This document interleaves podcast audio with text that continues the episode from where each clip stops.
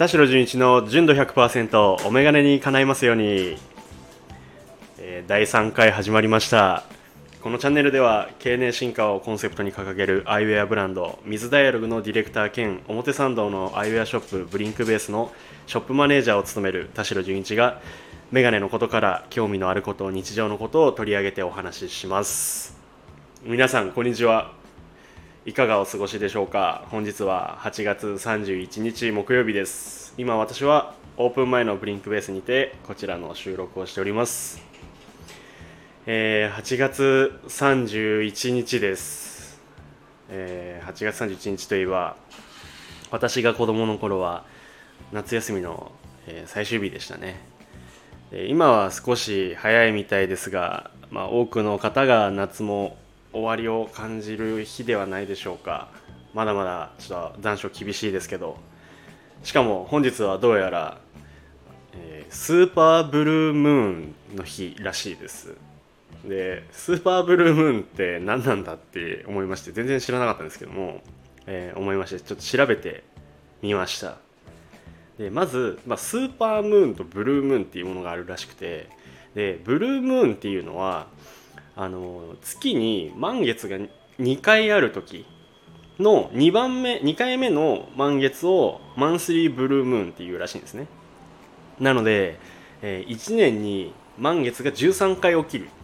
あの年らしいんですよ。で月の満ち欠けの周期って平均29.53日らしいんですね。で月の満ち欠けに基づいた太陰暦の1年はあの地球が太陽の周りをこう回る周期を元にした太陽暦の1年よりも11日短いんですって。なので同じ月に満月が2度到来する現象が稀に起きる。っていうのがあのブルームーンっていうものらしいですよ。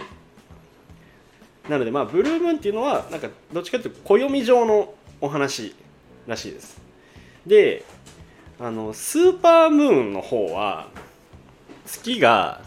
えー近地点に来た時に満月が一致したもので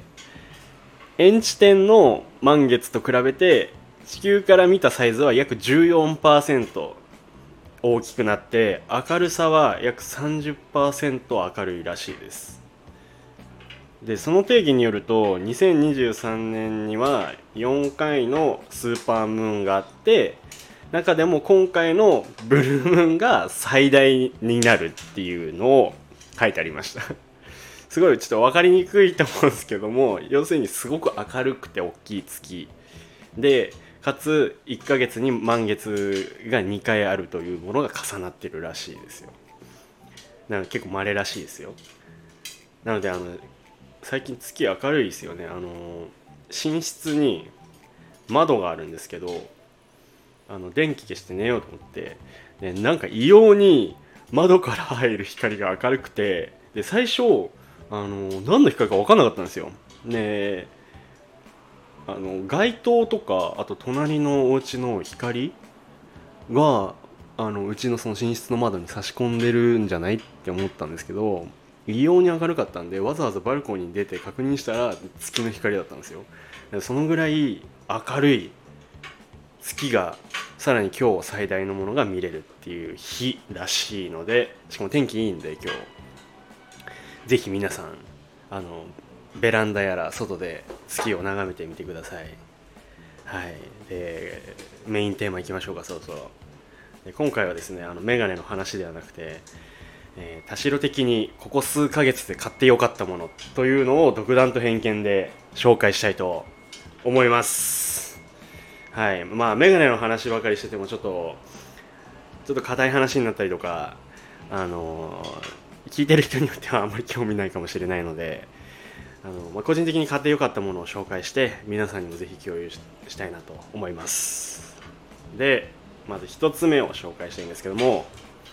1つ目が、えーイエイスタジオというメーカー、まあ、ブランドですね。のアクロックという置き時計を最近買いまして。でまずあのイエイスタジオって多分知らない方もいるかもしれませんのであのブランドのあのホームページから概要をちょっと拝借しました、えーイエスタジオは大阪府門真市を拠点にテーブルや椅子キャビネットなどの住宅家具や店舗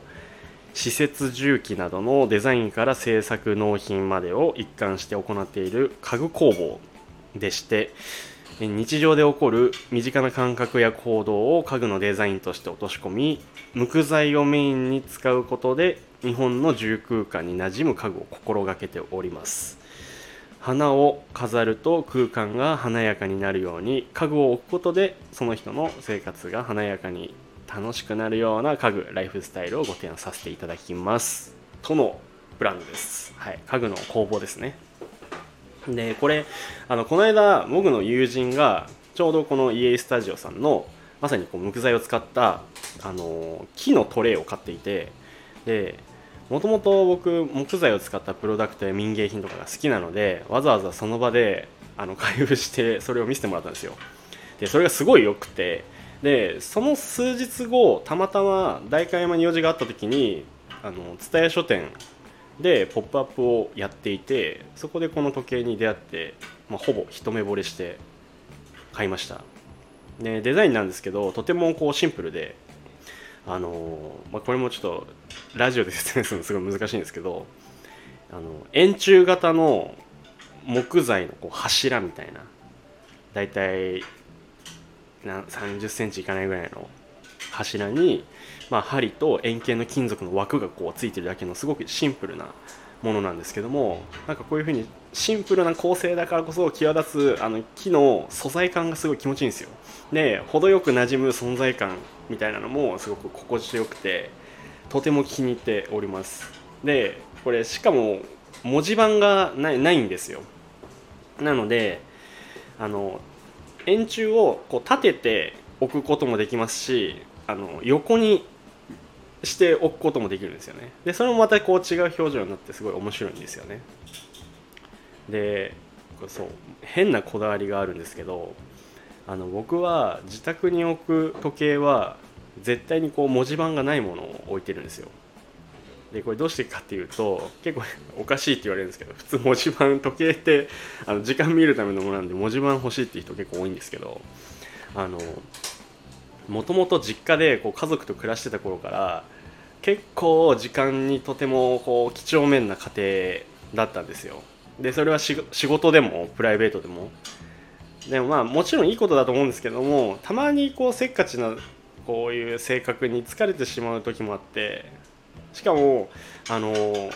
僕の妻は僕と真逆でかなりこうゆったりした性格なので自分のせっかちさがかなりこう際立つ。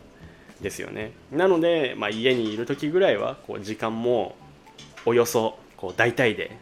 過ごそうというわけで文字盤がなしのものを家には置いております。はい。まあ、喋りすぎてもちょっと長くなるので、はい。えー、1つ目は EA スタジオのアークロックという置き時計でした。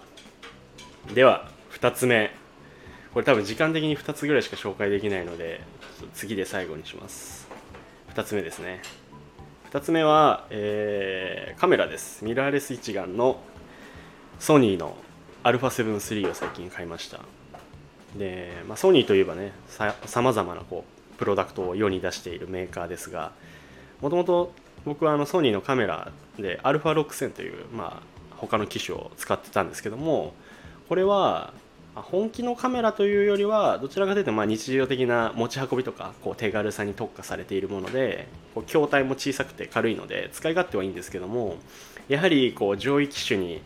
手を出したくなるのがこの私こだわり屋の佐賀であの、そうなんですよね。これいいところが前使ってた α6000 だとあの階調表現っていうその色のグラデーションみたいなところとかあの暗証性能がちょちょっと弱いんですよやっぱ。なのでそういった細かいところがあの重なることによるこう表現力みたいのがやっぱ α7-3 だとすごく綺麗に出せると見ましてあのネットやら YouTube で。で、まあ、実際に時期試してみたりしてもやっぱ良かったんですね。